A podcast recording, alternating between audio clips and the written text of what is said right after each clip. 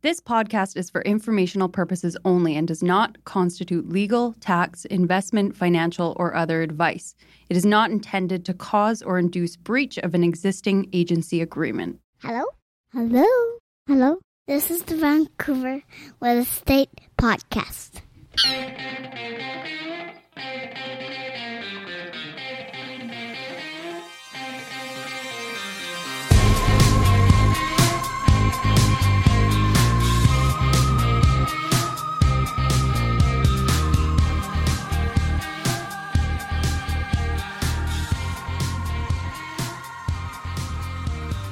And welcome back to Vancouver Real Estate Podcast. I'm your host, Adam Scalina. And I'm your host, Matt Scalina. And Matt, I am so excited for today because today is a conversation that I would like to have myself. This is almost a selfish conversation in This today's is, market. yes. This is a fantastic chat that we had with Kyle Green. He is the owner of the Green Mortgage Team. Kyle is a friend of the show. He's been on the program a lot. Past guest fan favorite. Yeah, for sure. And one thing about Kyle, anyone that knows him is he is a is a super well established mortgage broker, has a massive team and and portfolio book in the Lower Mainland, and uh, who better to talk to about investments in real estate, strategy around investments than Kyle? Yeah, I mean, the, the nice thing about Kyle is self described works primarily with investors. Right. And he invests in a lot of real estate himself. So if you want somebody with a finger on the pulse of what's going on right now And some skin in the game. and some skin in the game, Kyle uh, Green is your man and he's on today. And also, what I like about Kyle is he's a great guy to just bounce ideas off of because I feel like he just has these conversations all day. So, um, you know, similar to us, I guess. But in some respects, we just ask them, are there opportunities right now? What does the next six months look like? Defense or offense? We go into it all. And and what I love about this as well is it goes without saying, but he's talking to high level investors all the time. And so it's like, where are the investors going? Right? What are they doing right, Right. now? What strategies are people taking? He is an open book today on the podcast, talks about everything real estate, what's going on in the current market. This is a great episode. And if you are kind of just monitoring the market, wondering, should I be out there shopping right now? Should I be getting my ducks in a row? Should I be buying in the lower mainland? Where should I be looking? Today is the is the episode for you. You know, one thing I've been thinking about, and we kind of touch on it a little bit today, is the kind of shock and awe strategy that the, the Bank of Canada is employing right now, and I guess the Fed as well, but raising interest rates so dramatically, it's I'm wondering when the moment is, right? Because I think and Kyle kind of alludes to it today, and and this is I I think I'm in agreement with him. You know, the next six months, I don't think anybody has to worry about prices uh, uh, running out of control uh, in terms of Sure. escalation, right? But when does the shock and awe wear off and it kind of goes back to business as usual? Because we're clearly kind of in a shock and awe moment, which makes me wonder okay, where the window of opportunity, how long does this last? Yeah, no, that's a good point. And I was actually with another agent on the weekend talking, and his prediction, take it or leave it, but he's been selling a lot of real estate for a long time, was that September we're we're going to see an uptick of people coming back to the market. So TBD. TBD, that's for sure. I feel like there's a lot of people with pretty clear crystal balls out there. I'm following them all, and uh, and I feel Yours like is a bit murky though. Eh, my, I'm admittedly murky because I feel like I've watched everybody get this wrong a bunch. There's no clear cut answers here, but one thing's for sure: we are in the doldrums of summer, Right. And uh, and I'm not complaining. and and like in the second heat dome in three weeks or whatever, right? Uh, man, I was in a, a place with no shade on the weekend twice. I think I had sunstroke like two days in a row. Well, you actually had your daughter's birthday. I had my daughter's birthday at McLean, McLean Park, Park. and uh, man, I was there. It was supposed to be like a three-hour party, but people just kind of kept coming and going. Producer Brady D was there. Yeah, Brady D was there. I stood to make sure this is this is what a gracious host I, I am. I stood outside of the shade to give everybody else the shade. Not all heroes wear tank tops. Um, some some some tarps off uh, myself, uh, but I I stood there. Come on, you weren't. You were. I was off. tarps off. Yeah, I was tarps off the entire time. You gotta be kidding. yeah, I was the only one. only one. Uh, but here it is. I, I stood in the sun while everybody else stood around in the shade. But man, I got, I was like sick for like a day after. So much sun, so hot right now. And then last night, like, So then the following day, Sunday, I go to this uh, rooftop deck party. No, no big deal. MBD, and it's uh, it's over at uh, a, a friend of the family's, and I- go, okay, well, w- clearly there's going to be some shade because I'm still sick from from the birthday party. Right. Get on the rooftop deck. Nothing. No no shade whatsoever. Not a not a tree. Not a not a uh, an umbrella. Nothing. Stood out there for another three hours and just cooked. And I'm finally finally starting to feel uh, normal again. But like it was like sun hurt when it Yeah, hit my skin. This almost feels like world's smallest violent stories here. Yeah. So, anyways, and then I went home. It was lumpy pillow. yeah. I had a, had a horrible sleep. the takeout was cold. the takeout was cold. Yeah, I, I actually the one thing I will say is you know we complain in Vancouver when when it's not hot, and then we definitely complain when when the It's weather's like this. Like Yeah. that's what everybody's everyone's like. It's too hot. It's like it's oh it's horrible. No air, no AC, etc. But it's like, and this is what we've been waiting for. Yeah, I'm uh, I'm I'm not complaining yet. That's for sure. Maybe we should cut Adam uh, to our talk with Kyle Green. I love this one. yeah, no, it's it's great hearing Kyle's take on the current moment.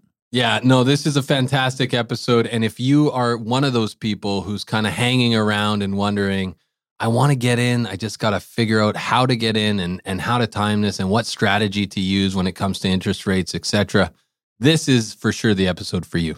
This podcast is sponsored by Marcon, a local family owned and managed real estate development and construction company that's been around for nearly four decades.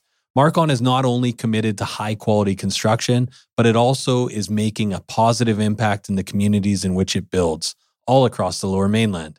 We want to highlight two incredible Marcon projects. Elmwood, a 38 story tower located at Burquitlam's most important intersection, Como Lake Avenue and Clarke Road. This landmark tower will feature 335 condominiums, over 37,000 square feet of office and retail space, and almost 20,000 square feet of amenity space. Elmwood has been incredibly popular with 80% sold currently, but they still have a great selection of junior one bedroom all the way to three bedroom homes remaining. Check out marcon.ca slash elmwood for more.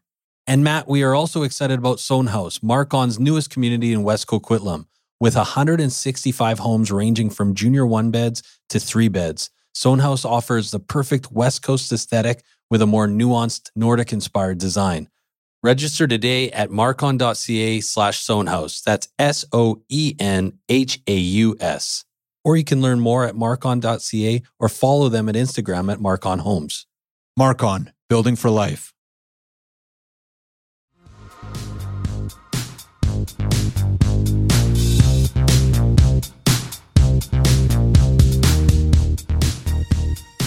All right, so we're here with Kyle Green. He is the owner of the Green Mortgage Team. How you doing, Kyle? Great. Yeah, Kyle, thanks so much for taking the time. Past guest fan favorite, that's for sure. Maybe for people listening that haven't heard you on the show before and aren't familiar with you, can you start by telling our listeners a little bit about yourself?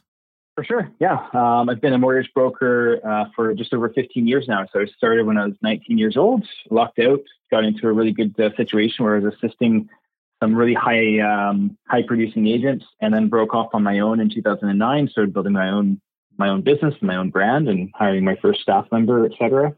Um, and my niche has been working with real estate investors. So in 2008, I got hooked up with a fellow named uh, Ozzie Jurock here in Vancouver. Um, started doing presentations for him and his group. I did my very first uh, live presentation in front of 600 people when I was 21 years old, and it was actually by accident. I was supposed to speak that day, but uh, another mortgage broker didn't show up, and so I had an opportunity to uh, to get in front of 600 people and talk with no no material at all.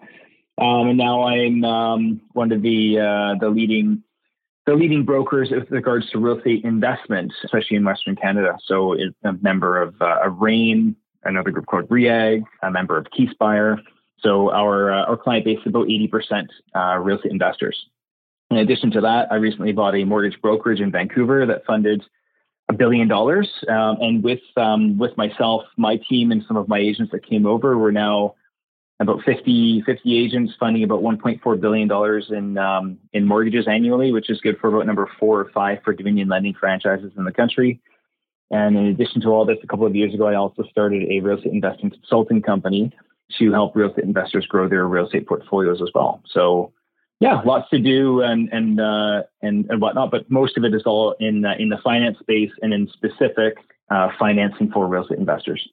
That's fantastic. Well, Kyle, every time we have you on the program, we we I think we start with this question, but just generally speaking, how's the market? You know, it's it's very interesting. We haven't seen interest rates rise this quickly since I believe the 80s. There was another period, I think, in the early 90s or mid 90s when uh, when interest rates went up uh, fairly quickly too. But uh, but I think this is a, a, period where we've we've seen the fastest increases since uh, since the 80s. And so, obviously, um, a lot of uh, what we've been dealing with is just explaining what's happening and why it's happening to uh, to customers.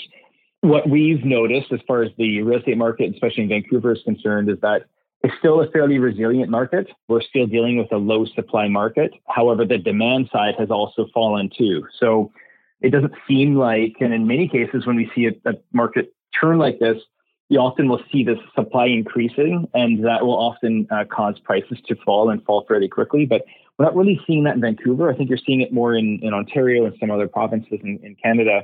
Uh, but we're still in a low low supply market. So yes, interest rates rising has caused the demand side to fall, but we're not really seeing prices fall as quickly as some would have expected them to because the the supply is not increasing.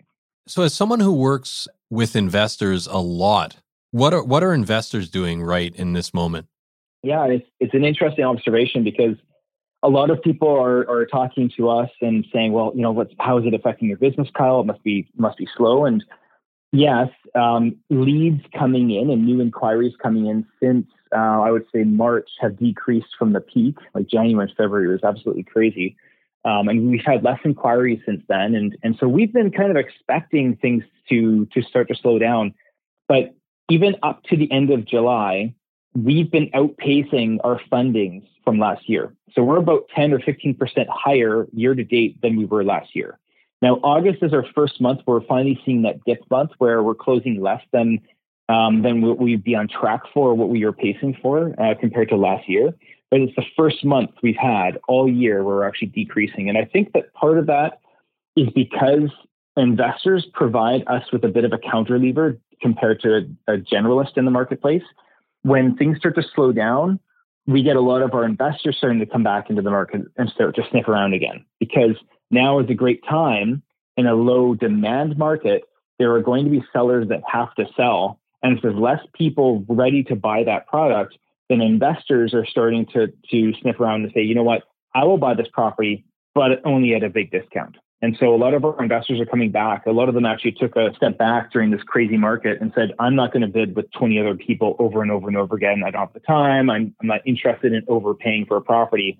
But now that uh, that, that has has uh, has run its course, we're starting to see a lot of investors starting to come back into the market. Even though interest rates are higher, you can get a better deal on a property. You can negotiate better terms. We're starting to see a lot of them are coming back and at least getting prepared to write offers. So it, it, seems to me, at least with a lot of people that we're talking to, uh, there seems to be two kind of takes. One is that you should wait, you know, six months for what potentially could be uh, kind of finding the bottom in the market. Or alternatively, some people are out shopping right now to try and get sellers to overcorrect basically on on on where uh, where they're willing to go right now, just because the market has softened and it is fairly There's quiet so much, out there. So much uncertainty, yeah. and there is so much uncertainty. Are you hearing that in your in your circles? And what what's your take on that? Yeah, um, I, I kind of agree with both stories there actually, because I do think that overall the uh, the market is probably going to slowly decrease a little bit. It's definitely it definitely has a floor underneath it in Vancouver in particular. Um, and I think that we're at or very close to that floor. I don't think that it's going to get way softer between now and, and six months from now. However, I don't think that that's absolutely wrong or, or completely out of out of line to say that.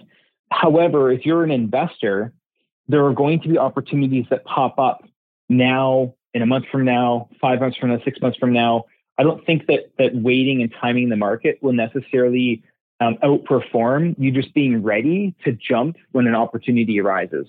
A good example of this is I find that in um, mid to late August in particular, it is probably one of the slowest times in, in real estate. You guys probably experience this too. The least amount of calls are coming in. You show an, you know, have an open house and nobody's showing up because they are taking their kids for that, that vacation before the summer ends, et cetera. Well, what if there's a really motivated seller that has to sell? They've got to sell quick. They've got to move before school starts and and whatnot. They need to close in three or four weeks.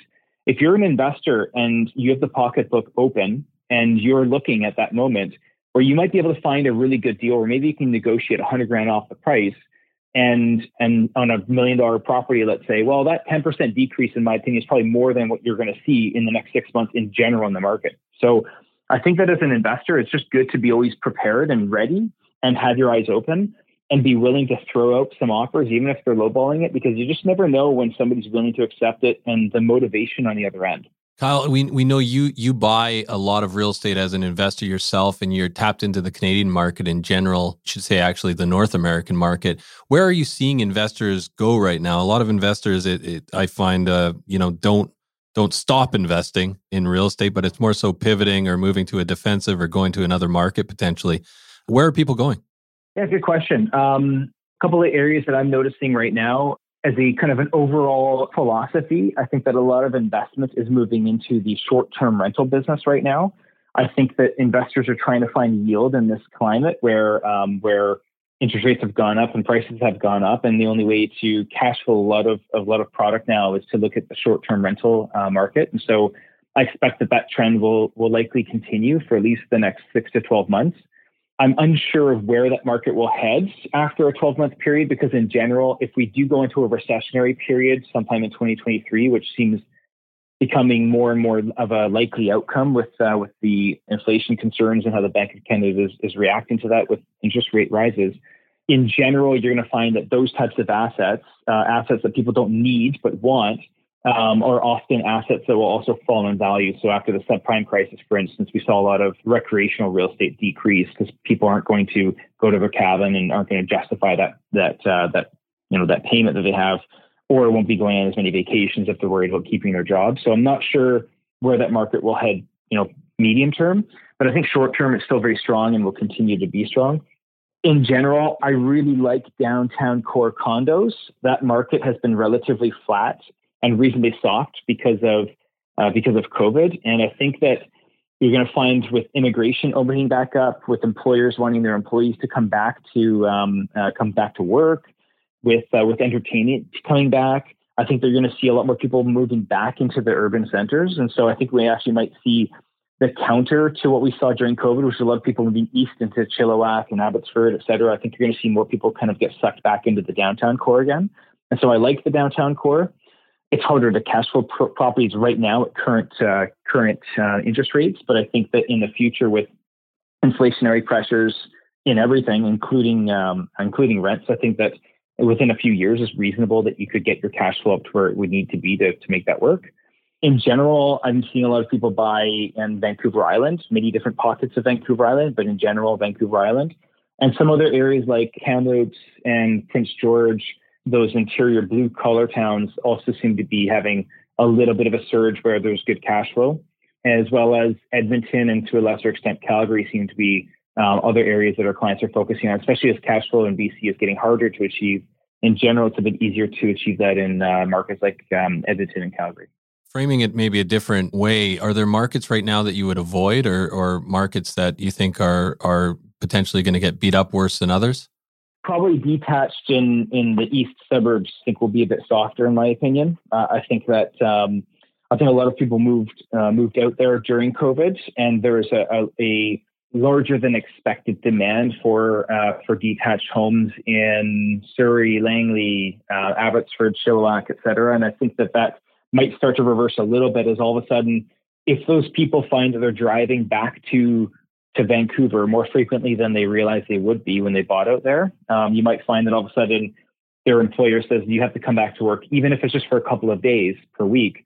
All of a sudden, that one and a half hour commute each way, a couple of days a week, is going to become quite arduous. And so I think you might see some some shifts there. And just in general, with the fact that it, that pricing ran up so much in those areas, in general, the higher and faster prices rise in a certain market, when things do correct, they tend to generally uh, correct in the opposite direction, right? So I do think that we'll see that those types of markets uh, correct a little bit. Um, we're seeing the same thing, and this is outside of BC, but if you go to Ontario, a lot of the suburbs of Ontario are, fi- are having that issue. um, you, are finding that a lot of those markets are, are definitely uh, decreasing and they're feeling it a bit more than I think we're going to feel it out here. But I still think that those are markets that I would probably be avoiding right now and waiting for that six month mark to see where the dust settles. You know, Kyle, early on you said you're spending a lot of time uh, explaining to clients what's happening and why it's happening. And I'm kind of curious if you can kind of explain to our listeners what's happening, why it's happening, and uh, and maybe as a third question, how long it lasts. Yeah, absolutely. So obviously, interest rates are, are rising, and they're rising, you know, quite aggressively. Um, so really quickly on on interest rates and how they work, the Bank of Canada controls what's called the overnight lending rate, which is what determines the prime rate. And so they set the overnight lending rate. That for the long, longest time during COVID was at a quarter of a percent, and they've been increasing that rate uh, quite aggressively um, over the last couple of months. The most recent change just a couple of weeks ago was them bumping it up by a full 1%, which is obviously affecting anybody that's in any variable uh, interest rate, whether it's a line of credit or mortgage or anything like that. So the Bank of Canada has an influence on, on anybody that's in a variable rate right now. And uh, for fixed rates, it's actually a completely different market. So a lot of people expect, well, the Bank of Canada moving the interest rates means that fixed rates are rising they have an effect on it, but it's not a a one to one impact on it. And so fixed rates are actually correlated with bond yields. And so if you wanted to know where fixed rates are heading, you can actually follow a, a, the bond yield, so the five year bond yield in Canada. If bond yields are going up, then fixed rates are going up. If they're going down, then they're going uh, fixed rates will go down in, in general. Uh, the only other factor that you're going to see is generally that the overall money supply and availability of credit determines and affects the, the spread or pricing above those bond yields. And so, as of right now, fixed rates have risen quite substantially over the last six months in particular, since January, because bond yields have gone up, but also uh, because the spread over top of bonds has also increased. And part of the reason for that is that the central governments are reversing what they were doing before. So instead of buying bonds and pushing money into the system, to get money out. That's one of the main uh, ways that they uh, they actually get money into the system is just by buying bonds and other financial instruments like that. Um, they're doing the opposite now. They're selling off those bonds, and so now there are fewer buyers and more sellers for bonds, which means the yields are going up and fixed rates are going up. So what's happened over the last six months is bond rates have have, have shot through uh, through the roof, and as well as the the spread over top of those. We saw fixed rates go. Like we had clients that had rates under three percent back in February, March, and in fact, some of those rate holds just expired like a month ago. We had some clients who were funding and closing mortgages in early July that were at 2.99%. A current going rate for a five year fixed rate with most major banks is around 5.29% right now, which is crazy. So just over a short period of time, rates accelerated quite quickly. What we're seeing over the last few months is that the prime rate has also been increasing quite quickly because the Bank of Canada has been aggressively increasing the rates. Now, the whole reason for all of these interest rates rising is inflation. That's the core reason for this. And, and so the government has obviously had an impact on bonds because now they're selling a ton of bonds. They're one of the largest bond holders in, in the world, um, or central banks. And so if they're all selling their bonds, they're, they're proactively trying to increase rates in the system in order to slow down how many people are borrowing money to continue to expand because they're concerned about the inflation inflation is a very risky thing. It is something that central banks are very concerned with. And so, because of the inflation numbers in the US and in Canada in, in particular, increasing the interest rates is going to slow down the inflation rate. And the interesting thing is, it seemed like in the beginning of the year that there was two different uh, directions the Bank of Canada might take with this, which is either increase the rate slowly, which means that they're going to combat uh, inflation at a slower rate, but also have a lower likelihood that they're going to put themselves into a recessionary period in the next you know 12 to 18 months. Or the opposite was going to be that they're going to raise the rates very quickly and aggressively in order to stem and, and combat inflation, but increase the likelihood of a recession in the next 12 to 18 months. And it seems like that is the stance that they've taken. And that's why you're seeing massive increases, like a full 1% increase to a prime rate, which is almost unheard of. Usually they move in quarter point increments. They're just trying to shock the system by going up aggressively. So as of right now, the prime rate in Canada is 4.7%. The general consensus with economists is that the government's likely to go up into uh, what's called the neutral rate zone, and that would be a prime rate of between 4.7 to 5.7%. So we're very close to that range. We're at the bottom end of that of that neutral rate zone. If you look at what the, the major banks are predicting, is that the Bank of Canada is likely to go up another half to three quarters of a percent during this year, and then probably no more increases next year. So anybody that's in a variable rate, you can probably expect another half to three quarters of a percent of an increase this year, and they probably will will not increase it any further um, into next year. Interestingly, on the bond yield side, if you look at what's happening with, with bond yields now and also the predictions on bond yields from the major banks, it's about 50 50. A lot of the major banks think that bond yields are going to be about the same as they are today or actually lower than they are today by the end of the year. And every single bank thinks that those bond yields will be lower again by the end of next year. And that's because the bond market's price in recessions. And so it seems like there's a, a higher likelihood of a recessionary period next year, which means that anybody taking a fixed rate today is probably taking a fixed rate at or very close to the peak of, of short term fixed rates, anyways. And if you're taking a variable rate, then you should be pricing in another half to three quarters of a percent of an increase sometime this year. What would be the strategy? Like, if I was to talk to you today, Kyle, and say, look, I want to buy something right now, either as my principal residence or a revenue property, and I kind of want to ride out this uh, this this bumpy period, and then hopefully refinance when when we're at a lower in a lower rate environment. What would your strategy be for someone like that? Yeah, probably probably one of two things. Most of our clients are going variable right now because the the nice thing about variable is that you can lock it into a fixed rate at any point in time during your contract, which means that if you even if you wanted a fixed rate today, but you're willing to take a bit of a bet and a gamble on it, then we might suggest, well, go variable for for now. And if what the banks are all predicting is going to happen does happen, then we should see fixed rates compress and decrease over the next 12 to 18 months. And then you could just lock it into a fixed rate at a lower rate than what's available to you today. And, and on top of that, the variable rate as of today is still lower. And so you'll probably see that as the prime rate moves up, you're going to inch closer and closer to where a current fixed rate is today, but you'll start off at a lower rate and then inch up closer to that. But because there's some downward pressure on the uh, fixed rates in particular, um, I think that we'll eventually start to see that uh, that fixed rates will start to come down and you'll be able to lock into a lower rate. The other option, which we're starting to see uh, a little bit uh, more common with our clients as well right now, is either a one year or a two year fixed rate. So you just take a one or two year fixed rate at a lower interest rate um, than a, a five year fixed rate. And then when that mortgage comes up for renewal, then you shop it around and see whether you'd like to go into a variable or go into hopefully what ends up being a lower fixed rate and when that uh, renewal comes up. Hey everyone, pardon the interruption. We just want to take a quick minute to thank the following sponsors who make this show possible. We want to take a minute to tell you about Holy House, a nonprofit organization that provides community building programs and tenant support services to low income seniors, veterans, families, and vulnerable residents in the downtown east side and across the lower mainland. Melissa from our team has been volunteering at Holy House. Melissa, what's been your experience? Honestly, it's been so fulfilling just to spend a few hours a week in the community and watch how the staff really transforms these vulnerable communities from the inside out starting with just small things, right? Playing games, drinking coffee, having some simple conversations that you wouldn't necessarily think are super fulfilling. And you come out just feeling like you've really made an impact and connected with the community. And you've been to multiple buildings, but you're playing games, drinking coffee. Yeah, you know, serving food sometimes. And you made some friends along the and way. I've made some friends along the way. It's really helped me be more present, actually in those moments of just, you know, realizing how simple life can be to make an impact, right?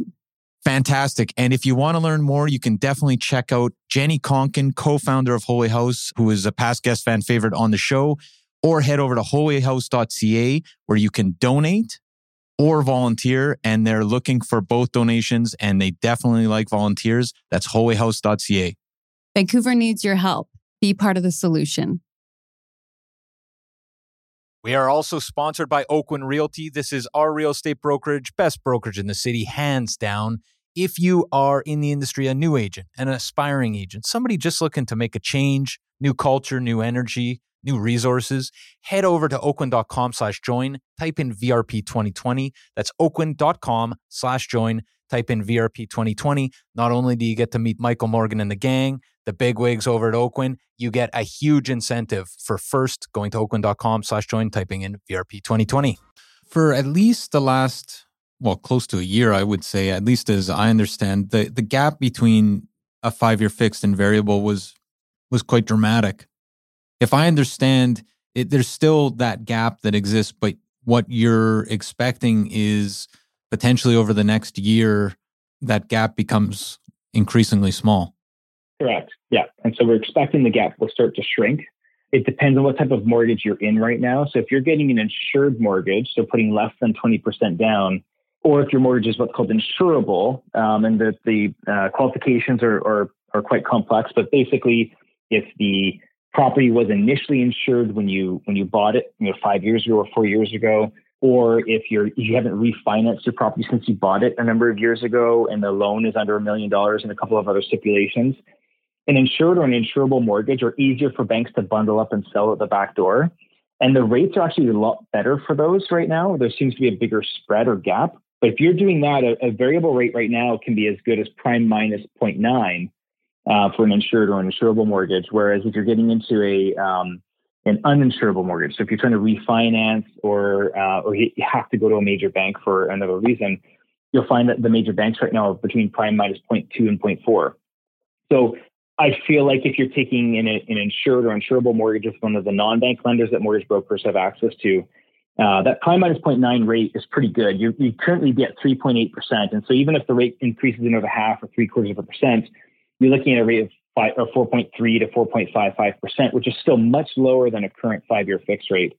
If you're getting into a, a, a mortgage rate with some banks that are around prime minus 0.2%, for instance, right now, you'd be starting at 4.5 and probably increasing another half to three quarters of a percent, which is bringing you much closer to a current five year fixed rate. So it also depends a little bit on what type of mortgage you're able to qualify for. But in general, a lot of our clients that um, can qualify for an insured or insurable mortgage, most of them are going variable because that spread and, and discount off of prime is quite deep. And even if the Bank of Canada increases a one a full one percent this year, we still think that your your pricing is going to be below what a current five year fixed rate is today.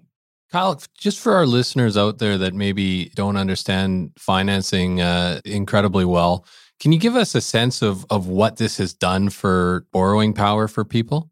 Yeah, it's had a major impact. So uh, on top of all of this happening and in, the rates increasing, for the longest time, we were able to qualify clients at the same rate. So there's been a stress test. It came out in um, in 2016, and effectively, the stress test is either your rate plus 2% or 5.25%, whichever is higher. And so it's, it's been a, um, a situation where because interest rates have been so low for so long, we are qualifying pretty much all of our clients at five and a quarter. Now, recently, because interest rates have risen, if you took a five year fixed rate at 5.29%, you actually have to qualify at a rate of 7.29%. And you compare that versus being able to qualify as if your rate was five and a quarter, well, that's a major increase. And in fact, it's decreasing borrowing power by about 20%.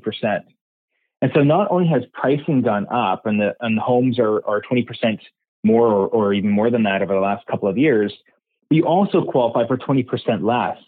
And so we're in a really interesting market here where we, we actually have a number of clients who were, were needing to buy properties very quickly because as soon as the variable rate increased by 1%, we lost about 10% of, of their borrowing power. We're still qualifying them for, you know, about five and a quarter of a percent. And all of a sudden, now that the interest rates have, have risen, uh, they qualify for significantly less. And so for some of our borrowers who are right on the edge, um, there's an incentive for them to buy something uh, very, very quickly before interest rates rose and uh, they were unable to afford it anymore. So it's been an interesting, uh, interesting time, not only just on the interest cost itself, but also affordability. We haven't been in a situation where the interest rates rising as quickly is affecting affordability as much as it has recently. So, so somebody out there having just heard you kind of run through that is is saying, well, well, why don't you think then that the market's going to get hammered in the next six months, maybe, right?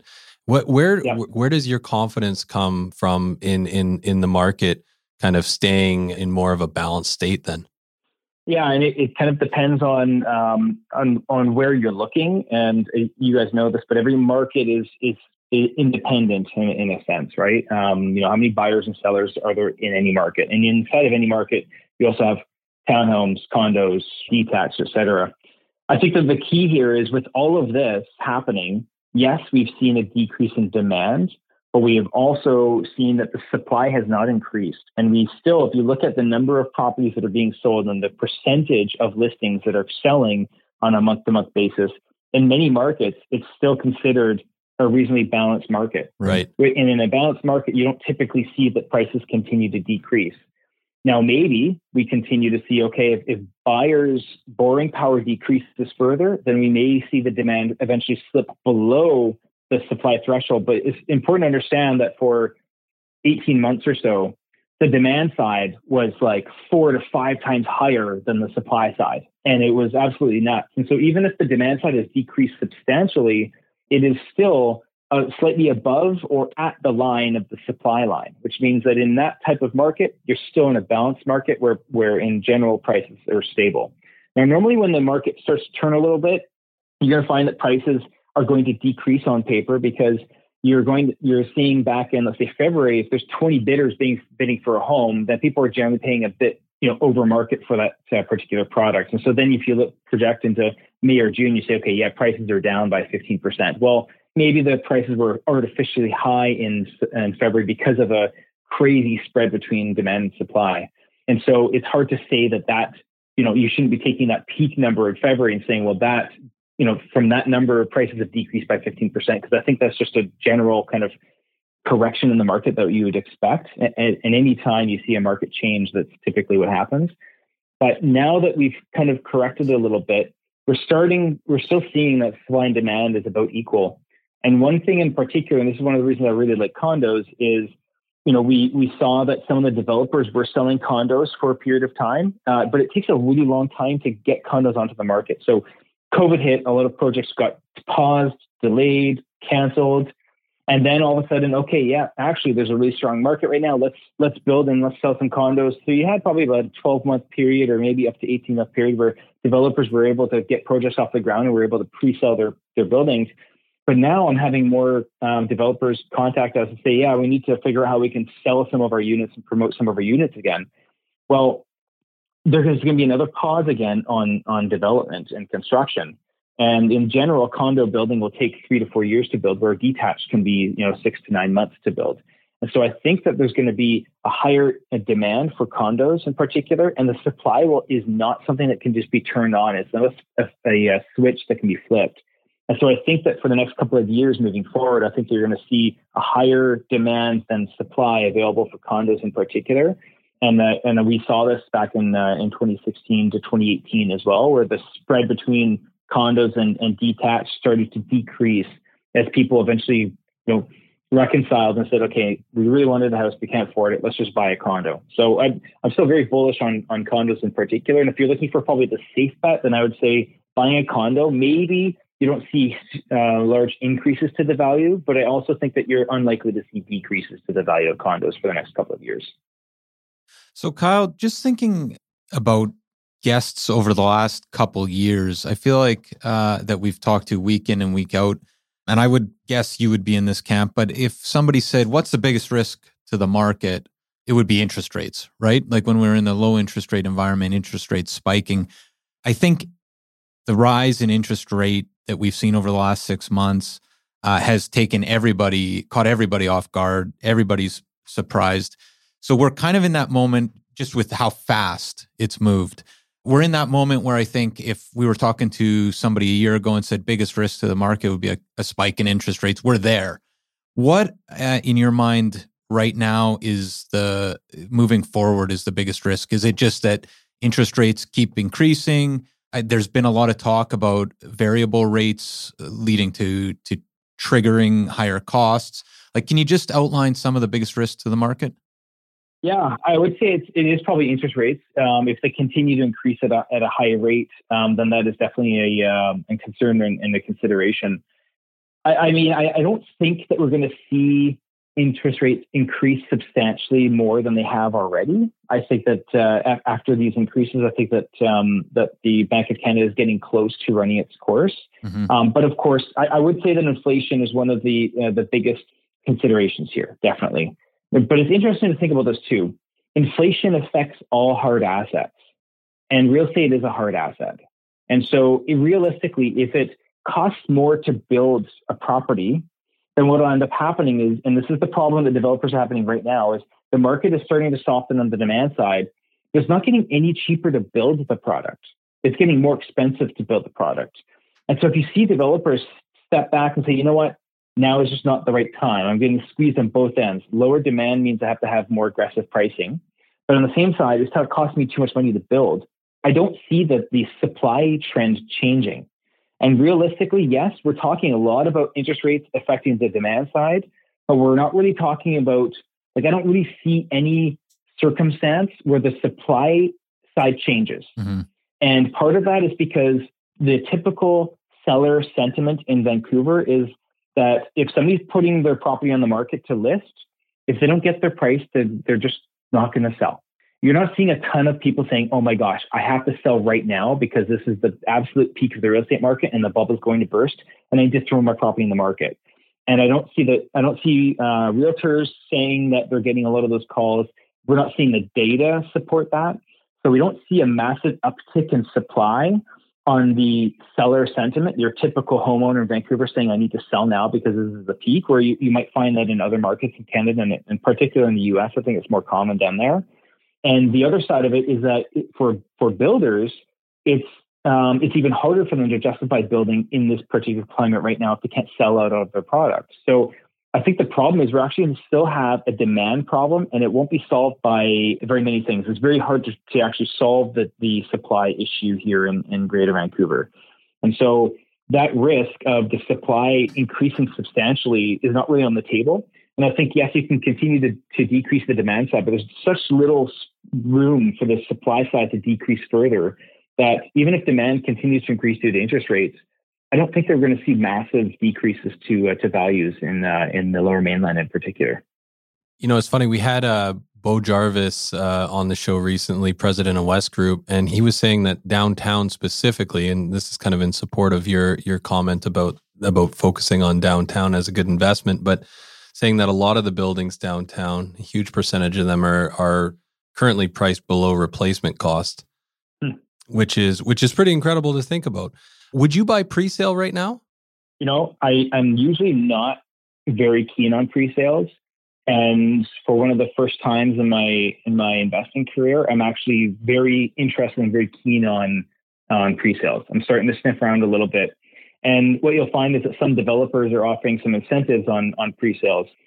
I shared something really interesting the other day. There's a developer in the Valley that's offering the ability to do a pre-sale with zero deposit. And what they're doing is they're blanketing some security over another property that you own. So they're saying, hey, we do have a 20% deposit, but you don't physically need to give us actual cash we'll just secure a registered charge against another property that you own. So we have a claim in, in equity somewhere. You don't actually have to physically give us the cash. And so I think developers are going to get a little bit more creative here in an effort to be able to sell their product. But I'm very interested in, you know, doing a pre-sale um, where a property might not complete for a couple of years because I actually see that the supply side will not increase substantially, where demand, especially for downtown condos, uh, may be fairly solid. Um, I'd love to be closing on a condo in, in anywhere from two to four years because I'm I'm very I'm very sure that the values will be higher in a two to four year period, especially if I can negotiate a really good um, arrangement with regards to the deposit. If I can get a 10% deposit, for instance, on on two downtown condos, I'd be very keen on that. Interesting. So, in terms of strategy right now, Kyle, I'm just wondering for people out there, you know, let's say that own real estate and are potentially looking to acquire more. It sounds like you're not necessarily playing defense. It looks like you're looking for opportunities. Can you maybe, if you had to offer one piece of advice for this moment, are you paying down debt? Are you out just searching for pre-sales in specific locations like we just talked about downtown for instance what what's one piece of advice for for people out there listening what I'll say is that, and this is what a lot of our investors are doing right now, is they're just getting prepared to be able to take action if and when the opportunity arises. Um, our messaging is is very consistent. There's no need to rush into a deal if it's not a deal, right? Don't go and buy the first thing that you see because I don't think there's a need to do that. But I do think there is a good plan in place to get prepared to perhaps take action because if you look at things and you say, okay, where's my down payment going to come from? Maybe you need to uh, to set up a home equity line of credit against your residence because the values are probably never going to be, or not never, but won't be higher than this for the, at least the short term, especially if you're trying to restructure something against a detached home. Well, maybe getting your capital readily available, getting pre-qualified, knowing what you can take action on, what you can't, having your documents organized in, in advance may allow you to take advantage of opportunities that come up because sometimes an opportunity comes up where it's very time sensitive.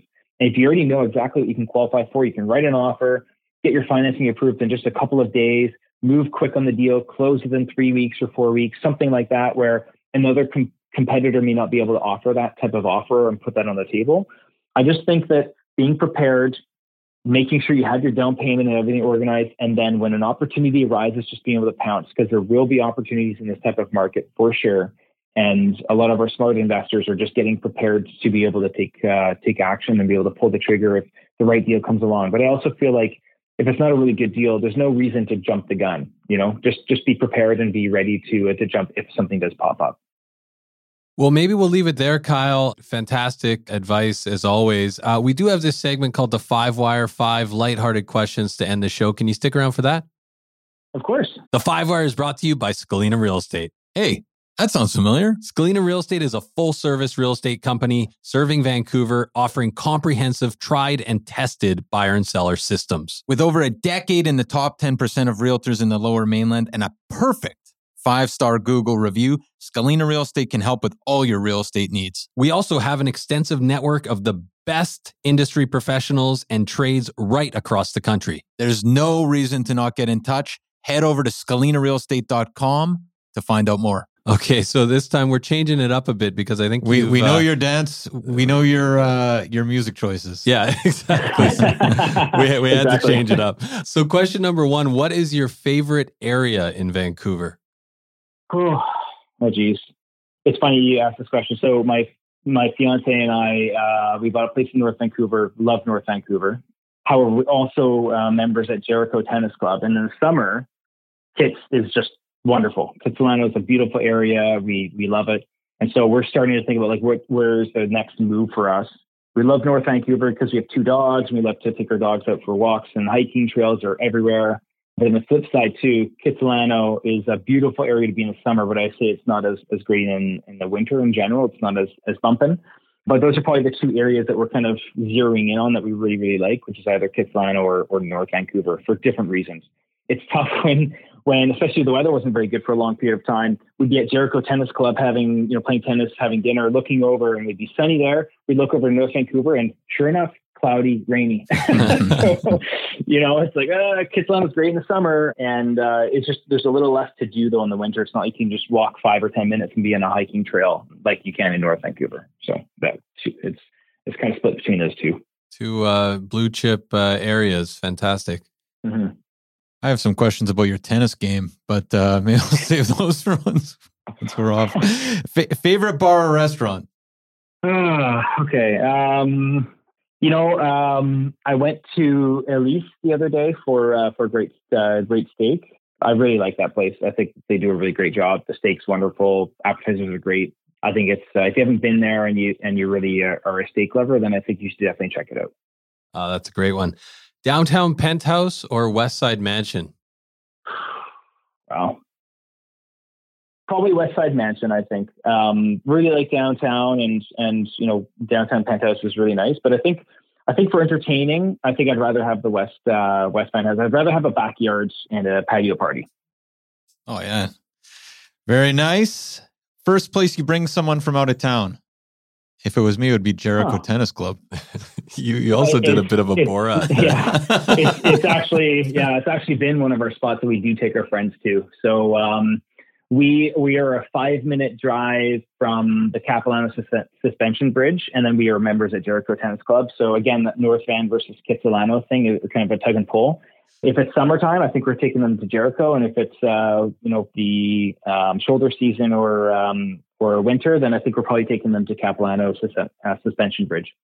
You know, I I- just want to point this out because it just occurred to me. I've said for years that people buy real estate based on the desire to entertain, and you uh, That was your your reason for the West Side Mansion was I'd rather entertain on a West Side Mansion. You're always thinking about having people over. That's that's a that's a telltale sign. That's a that's great. Kyle, last question, a book recommendation uh, for our listeners. I think we've asked you that before, but we know that you're an avid reader. So, uh, do you have a recommendation? Yeah, um, I've read a lot of really good books lately. I'm just trying to think of one that uh, that would be the most applicable here. What was a, a, book that I really enjoyed? I mean, one that I keep coming back to, and I actually had my entire team uh, read uh, with me was um, uh, was the Ultimate Sales Machine by Chet Holmes. Um, I found that if you're if you're building a, a, business and building a sales team in particular, I found that that was a really effective book. It talked a lot about uh, business to consumer marketing, but also business to business marketing. And um, I read that book probably ten or fifteen years ago, and there were so, certain moments that would pop into my head over and over again, little phrases or or strategies or whatever. And then after I reread the book, I'm like, holy cow! There's a lot of things that came from that specific book. And so I may have already mentioned this book on a previous one, but I'm going to bring that one up again because I think uh, I think it's really good for anybody that's building a sales team. That's fantastic. Well, uh, Kyle, how can people find out more about what you're up to, and of course about the Green Mortgage Team? Yeah, um, you can visit our website at www.greenmortgageteam.ca. Phone 604-229-5515. I also own Origin Home Financing Partners, which is a company where we support mortgage brokers to build their businesses. So if you're interested in in becoming a mortgage broker, or you are a mortgage broker and you wanted to learn more about what value you we're bringing to uh, to mortgage brokers with our underwriting center and uh, and courses, then you can check us out there. And uh, and last but not least, uh, we're finalizing a real estate investor two day course in uh, in September, in, the, in September 24th and 25th for my uh, real estate investor, my real estate consulting company called Greenwealth. We're actually going to have top level accountants and lawyers coming out to that event to to be speakers at the event. And the intention here is that uh, over the two day course, you're going to actually be able to create a clear and concise game plan for yourself. So you'll be able to leave the event and know exactly what step one, two, three, four, five, et cetera, is to build out uh, your real estate portfolio and just give you more clarity because we found that a lot of the investment groups provide a lot of information, but um, but it's not as as one-on-one or personal. It doesn't help people really get clarity on building their own game plan. And so um, if you want to learn more about that, then you can email us at uh, info at greenwealthcapital.ca. Fantastic. Well, thanks so much again for your time, Kyle. It's always great to have you on the show. And uh, yeah, we're in a unique moment, so it's good to get your take. Absolutely. Yeah, looking forward to it. It's uh, it's gonna be an interesting next uh, next couple of months, but uh, but we're ready. All right. Okay. Thanks, Kyle. Take care.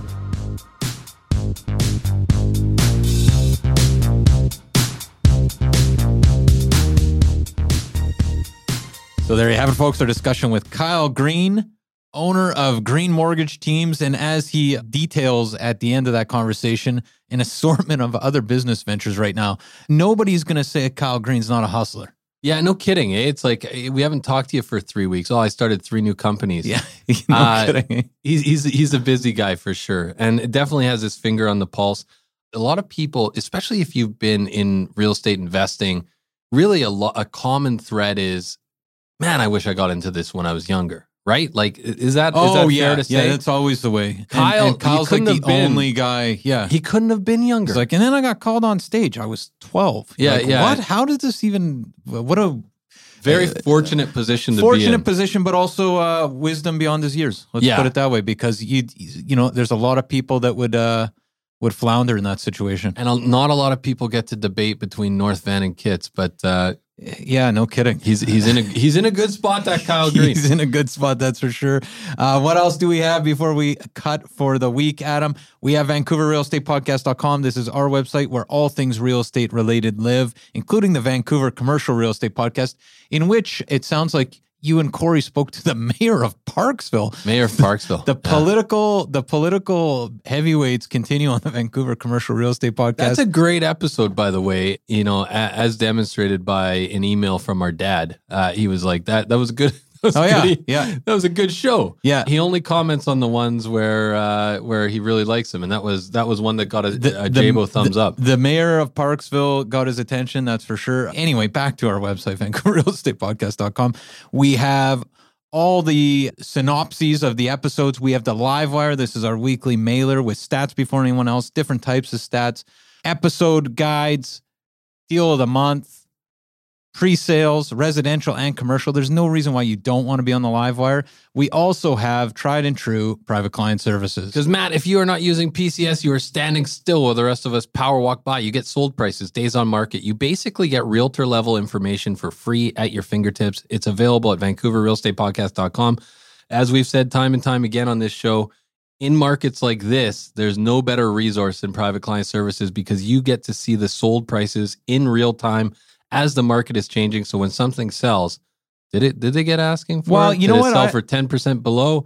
This is the time. This is a time, and real estate is local, as everyone knows, and aggregate stats are very useful. But you know what? If you're monitoring submarkets, some are doing Fairview. I'm looking at you, uh, remarkab- there was that remarkably well. Yeah, there was that one that had like what's like something like 70 people through on the weekend and five pre-inspections still. I called on a I called on a place in uh, North Burnaby that had an accepted offer like, you know, within a day that was like not not really uh, uh like it was like a pretty much a fair market value price point from 3 months ago. So The point is, the point is is that there's stuff still moving. You want to know where the opportunities are. You want to know the markets that are that are holding firm. It's just a time to be monitoring. Absolutely. And uh, if you want to talk about that or anything else, you can try me at 778-847-2854 or Matt at VancouverRealEstatePodcast.com. Or you can try me at 778-866-4574 or Adam at VancouverRealEstatePodcast.com. We also got that Kokomo line info at VancouverRealEstatePodcast.com. Yeah, and come back next week for another great episode. We've got some really great shows coming up. Super exciting. Yeah. Uh, can't wait.